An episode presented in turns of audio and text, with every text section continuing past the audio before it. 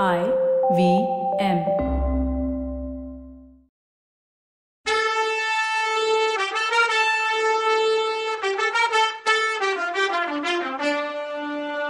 வணக்கங்க. நான் கவிதா பேசுறேன். வெல்கம் டு கதை பாட்காஸ்டின் பொன்னியின் செல்வன் இது எபிசோட் நம்பர் நூத்தி நாற்பத்தி ஒன்னு. நந்தினியும் கரிகாலரும் வந்தியத்தேவனும் மணிமேகலையும் இல்லாத டைம் கேப்ல பேசிட்டு இருக்காங்க. அரண்மனையை விட்டு போறேன்னு சொன்ன நந்தினி கிட்ட இல்ல போகாத. நான் உனக்கு செஞ்ச கெடுதல் எல்லாம் போதும். இந்த பாவம் வேற எனக்கு வேணான்னாரு கரிகாலர். ஐயா கொஞ்சம் யோசிச்சு பாருங்க. நாம ரெண்டு பேருமே தஞ்சாவூர்ல இருக்க முடியாதா? அவ்வளோ பெரிய தலைநகரத்துல நாம ரெண்டு பேரும் இருக்க இடமா இல்ல? ஒருத்தர் ஒருத்தர் பார்க்க வேண்டிய அவசியமே இல்லையேன்னா? அவசியம் இல்லாம இருக்கலாம் நந்தினி. ஆனா மனசுன்னு ஒண்ணு இருக்கே. அது நினைக்காம இருக்குமா? கொஞ்சம் முன்னாடி தானே நீ தானே சொன்ன? நடந்ததெல்லாம் மறக்க முடியாதுன்னு. உன் நெஞ்சுப்பட்ட காயத்தை பத்தியும் சொன்னேன் ஆனா உனக்கு தெரியுமா? ஏன் மனசும் காயம்பட்டிருக்கு. என்னாலையும் மறக்க முடியலன்னாரு. மறக்க முடியாம இருக்கலாம் ஐயா. ஆனா மன்னிக்க முடியாதா? நான் செஞ்ச தப்பெல்லாம் இத்தனை வருஷம் கழிச்சும் மன்னிக்க முடியாதான்னு கேட்டா நந்தினி. நந்தினி நான் மன்னிக்கிற மாதிரி நீ ஒரு தப்பும் பண்ணலையே. உன்கிட்ட நான் தான் மன்னிப்பு கேட்கணும் அந்த நினப்போட தான் காஞ்சிபுரத்துல இருந்து கிளம்புனேன். ஆனா வழியில கேள்விப்பட்ட ஒரு செய்தி உன்கிட்ட மன்னிப்பு கேட்க கூட என்ன தகுதி இல்லாதவனா ஆக்கிடுச்சுன்னாரு. என்ன இளவரசே நீங்க என்கிட்ட மன்னிப்பு கேக்குறதாவது நீங்க மூணு உலகத்தையும் ஆள்ற சக்கரவர்த்தியோட பையன். நான் என்ன பெத்தவங்களே அனாதையா விட்டுட்டு போன பொண்ணுன்னா. இல்ல நந்தினி நீ அனாதை பொண்ணு இல்லைன்னு சொன்னார் கரிகாலர். ஆமா தனாதிகாரி பழுவேட்டரையர் என்ன மனசு வந்து தன்னோட இளையராணிய அங்கீகரிச்சார். ஆனாலும்னு சொல்லும்போது அது மட்டும் இல்ல நந்தினி. எப்படி உன்கிட்ட உண்மையை சொல்றதுன்னு தெரியலன்னு சொன்னார் கரிகாலர். இந்த அப்பாவி பொண்ணுகிட்ட நீங்க எது வேணும்னாலும் தயங்காம சொல்லுங்க. வீதியில போறவங்க எல்லாம் என்கிட்ட ஏதேதோ சொல்றாங்க. என்னை வம்புக்கு இழுத்து அசிங்கப்படுத்துறாங்கன்னு சொன்னான் நந்தினி யார் உன்கிட்ட அப்படி நடந்துகிட்டாலும் என்னால பொறுத்துக்க முடியாது. நீ சொல்லு யாரா இருந்தாலும் அவங்கள போட்டு தள்ளிட்டு தான் மறுவேலை அப்படின்னாரு. நீங்க எப்பவும் என்கிட்ட சாஃப்ட் ஹார்ட்டடா நடந்துட்டு இருக்கீங்க. பழையாறையில இருக்கும்போது கூட குந்தவை கிட்ட எனக்காக சின்ன வயசுல சண்டை போட்டிருக்கீங்க. அவ உங்க தங்கச்சியா இருந்தாலும் எனக்காகன்னு சொல்லு வரும்போது கரிகாலர் உடனே அவ மட்டுமா தங்கச்சி? நீயும் என் கூட பிறந்தவ தான். நான் உன் கூட பிறந்தவன்னு சொன்னார். இளவரசே நான் பழுவேட்டரையரை கல்யாணம் பண்ணிக்கிட்டதுல இருந்து என்ன நீங்க தங்கச்சியா நினைக்கிறீங்க?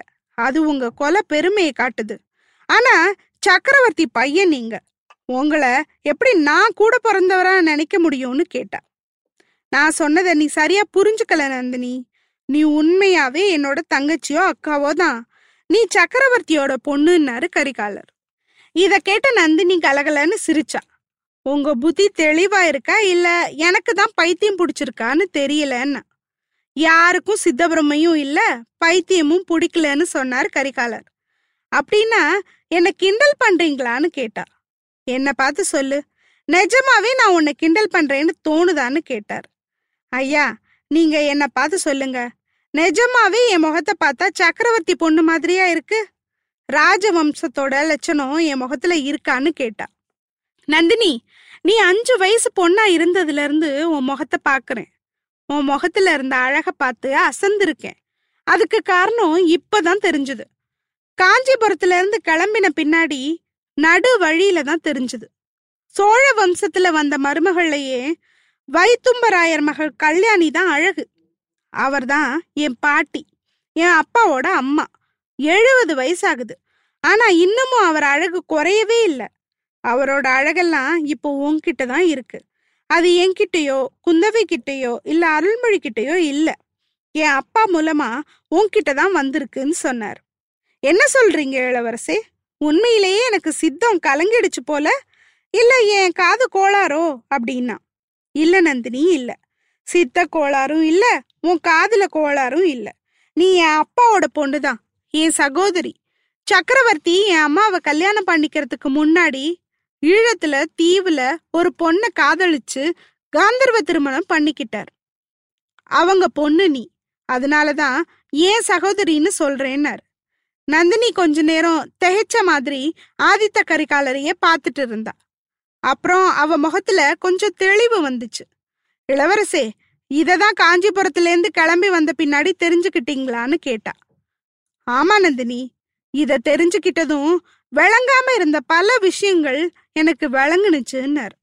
சரி இத உங்களுக்கு சொன்னது யாரு? வல்லவரையனான்னு கேட்டா. அவன்தான். ஆனா இத அவன்கிட்ட சொல்லி அனுப்புனது குந்தவைன்னாரு.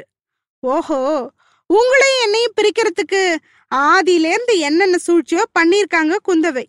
இன்னும் அது தொடருதான்னு கேட்டா. நீ நினைக்கிறது தப்பு நந்தினி. இதுல சூழ்ச்சி எல்லாம் ஒண்ணுமே இல்லை. சின்ன வயசுல உன்னையும் என்னையும் பிரிக்கிறதுக்கு பாட்டி செம்பியன் மாதேவி செஞ்சதெல்லாம் எனக்கு அப்ப புரியல. அப்ப கோவம் தான் வந்துச்சு. ஆனா இப்பதான் புரியுது. அவங்க எவ்வளோ பெரிய ஆபத்துல இருந்து நம்மளை காப்பாத்திருக்காங்கன்னு. என்ன அவங்க உண்மையை அப்பவே சொல்லியிருக்கலாம். சொல்லாம உனக்கும் எனக்கும் நல்லது பண்றதா நினைச்சு கெட்டது பண்ணிட்டாங்க. சரி நடந்ததெல்லாம் மறந்துடுவோம். மறக்க முடியாட்டாலும் மன்னிச்சிருவோம் அப்படின்னாரு கரிகாலர். ஐயா வல்லத்து இளவரசர் வழியில உங்களை பார்த்து இது மட்டும்தான் சொன்னாரா? இல்ல வேற ஏதாவது கதை சொன்னாரான்னு கேட்டா நந்தினி. கதைன்னு ஏன் சொல்ற நந்தினி? நீ இத நம்பலையான்னு கேட்டாரு. நம்புற மாதிரியா இருக்கு. நான் சக்கரவர்த்தி பொண்ணுன்னா இந்த மாதிரி இருப்பேனா? எவ்வளோ கொடுமை நடந்திருக்கு எனக்கு வாழ்க்கையில. வல்லவ சொன்னது உண்மையாவே இருக்கட்டும். இது மட்டும்தான் சொன்னாரா? வேற ஒன்றும் சொல்லலையான்னு கேட்டா. கொஞ்சம் தயங்கி தயங்கி கரிகாலர் ஆமா நந்தினி. இன்னொரு செய்தியும் சொன்னான். நீ பாண்டிய நாட்டு சதிகாரங்களோட சேர்ந்து சதி பண்றதா சொன்னான். சோழ வம்சத்தையே கருவறுக்க போறதா கங்கண கட்டிட்டு இருக்கேன்னு சொன்னான். அதுக்காக மீன் படம் போட்ட கொலை வாழ் ஒண்ணு நீ வச்சு பூஜை பண்ணிட்டு இருக்கதா சொன்னான். கொள்ளிடக்கரையில பள்ளிப்படை பக்கத்துல யாரோ ஒரு பையனை வச்சு மணிமகுடம் சூட்டி அழகு பார்த்ததா சொன்னான். நந்தினி அதெல்லாம் மறந்துடு. சோழ வம்சத்தோட பெருமையெல்லாம் என்ன மாதிரியே உனக்கும் வந்து சேரும்? நீ சுந்தர சோழ சக்கரவர்த்தியோட பொண்ணு ஏன் சகோதரி.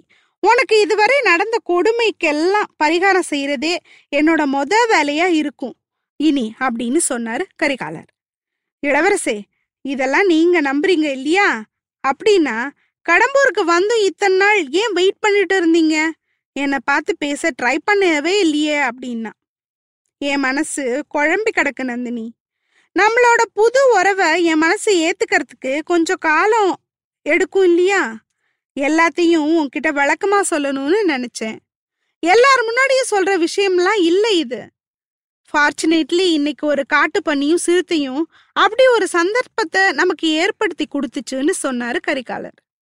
நந்தினி அதுக்கு மிருகங்கள் பொல்லாததுதான்.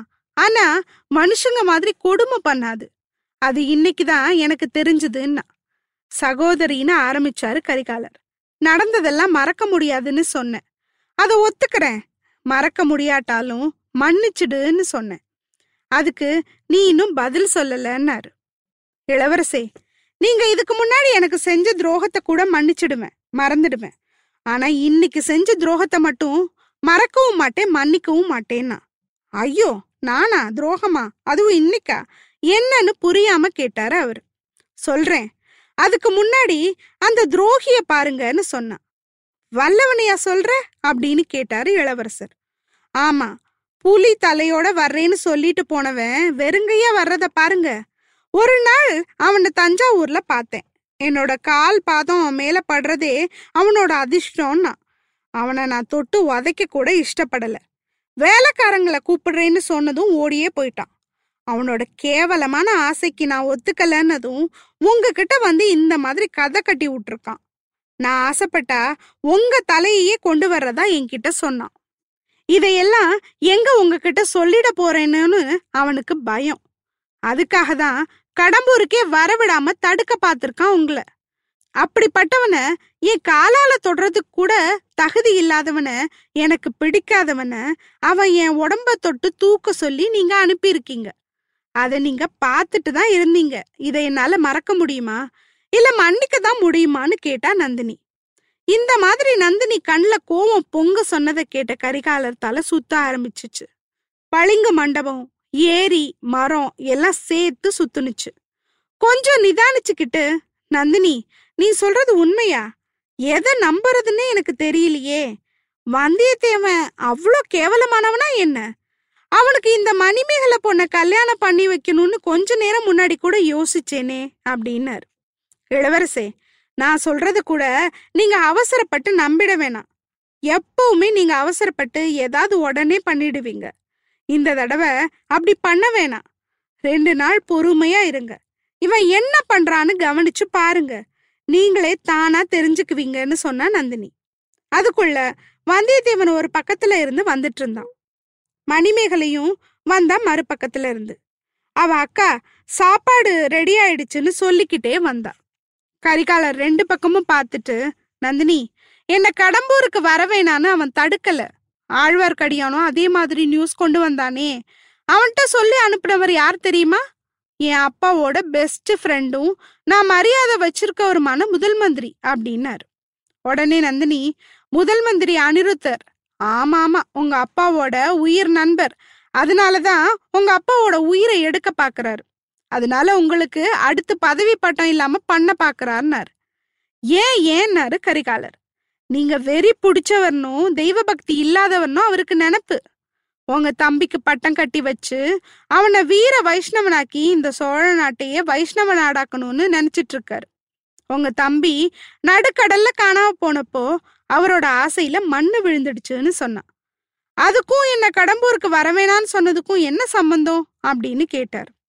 அவங்க பர்சனல் ரகசியத்தை எல்லாம் நான் உங்ககிட்ட சொல்லலாமா? அப்படின்னு கேட்டா அதெல்லாம் உனக்கு எப்படி தெரியும்? அப்படின்னு கேட்டார். நான் ஆழ்வார்க்கடியன் நம்பியோட தங்கச்சின்னு மறந்துட்டீங்களா? அப்படின்னு கேட்டா அதெல்லாம் விடு நந்தினி. நீ அவனுக்கு நிஜமாவே கூட பிறந்தவளா? அதை என்னைய நம்ப சொல்றியான்னு கேட்டார். நானும் அந்த கதையை நம்பல. உங்களை நம்பவும் சொல்லல. அவனோட அப்பா அம்மா வீட்டில் தான் நான் வளர்ந்தேன்.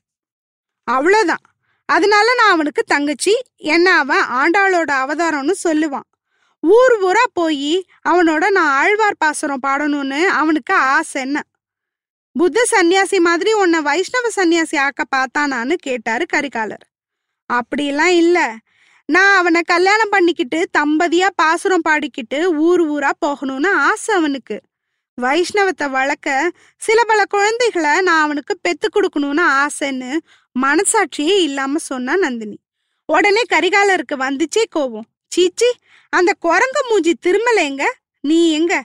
ஒன்னு அவன் கல்யாணம் பண்றதாவதுன்னு சொன்னாரு. என்ன பண்றது? அது என் துரதிர்ஷ்டம். நான் பிறந்த நேரம். என்கிட்ட நெருக்கமா வர்ற ஆம்பளைங்க எல்லாரும் என்னை கெட்ட புத்தியோட தான் பாக்குறாங்கன்னு சொன்னா நந்தினி. ஆமா நந்தினி கிழவன் பழுவேட்டரையருக்கே அந்த புத்தி தானே? மத்தவங்க எந்த மூளைக்கு? அப்படின்னாரு. இளவரசே பெரியவரை பத்தி என் காது பட எந்த கெட்டதும் சொல்லாதீங்க. அவர் என்ன ஆசைப்பட்டார். உலகத்துக்கே தெரியற மாதிரி கல்யாணம் பண்ணிக்கிட்டார். அனாத பொண்ண அவரோட பட்டத்து ராணியாக்கி பெருமைப்படுத்தினார்னு சொன்னான்.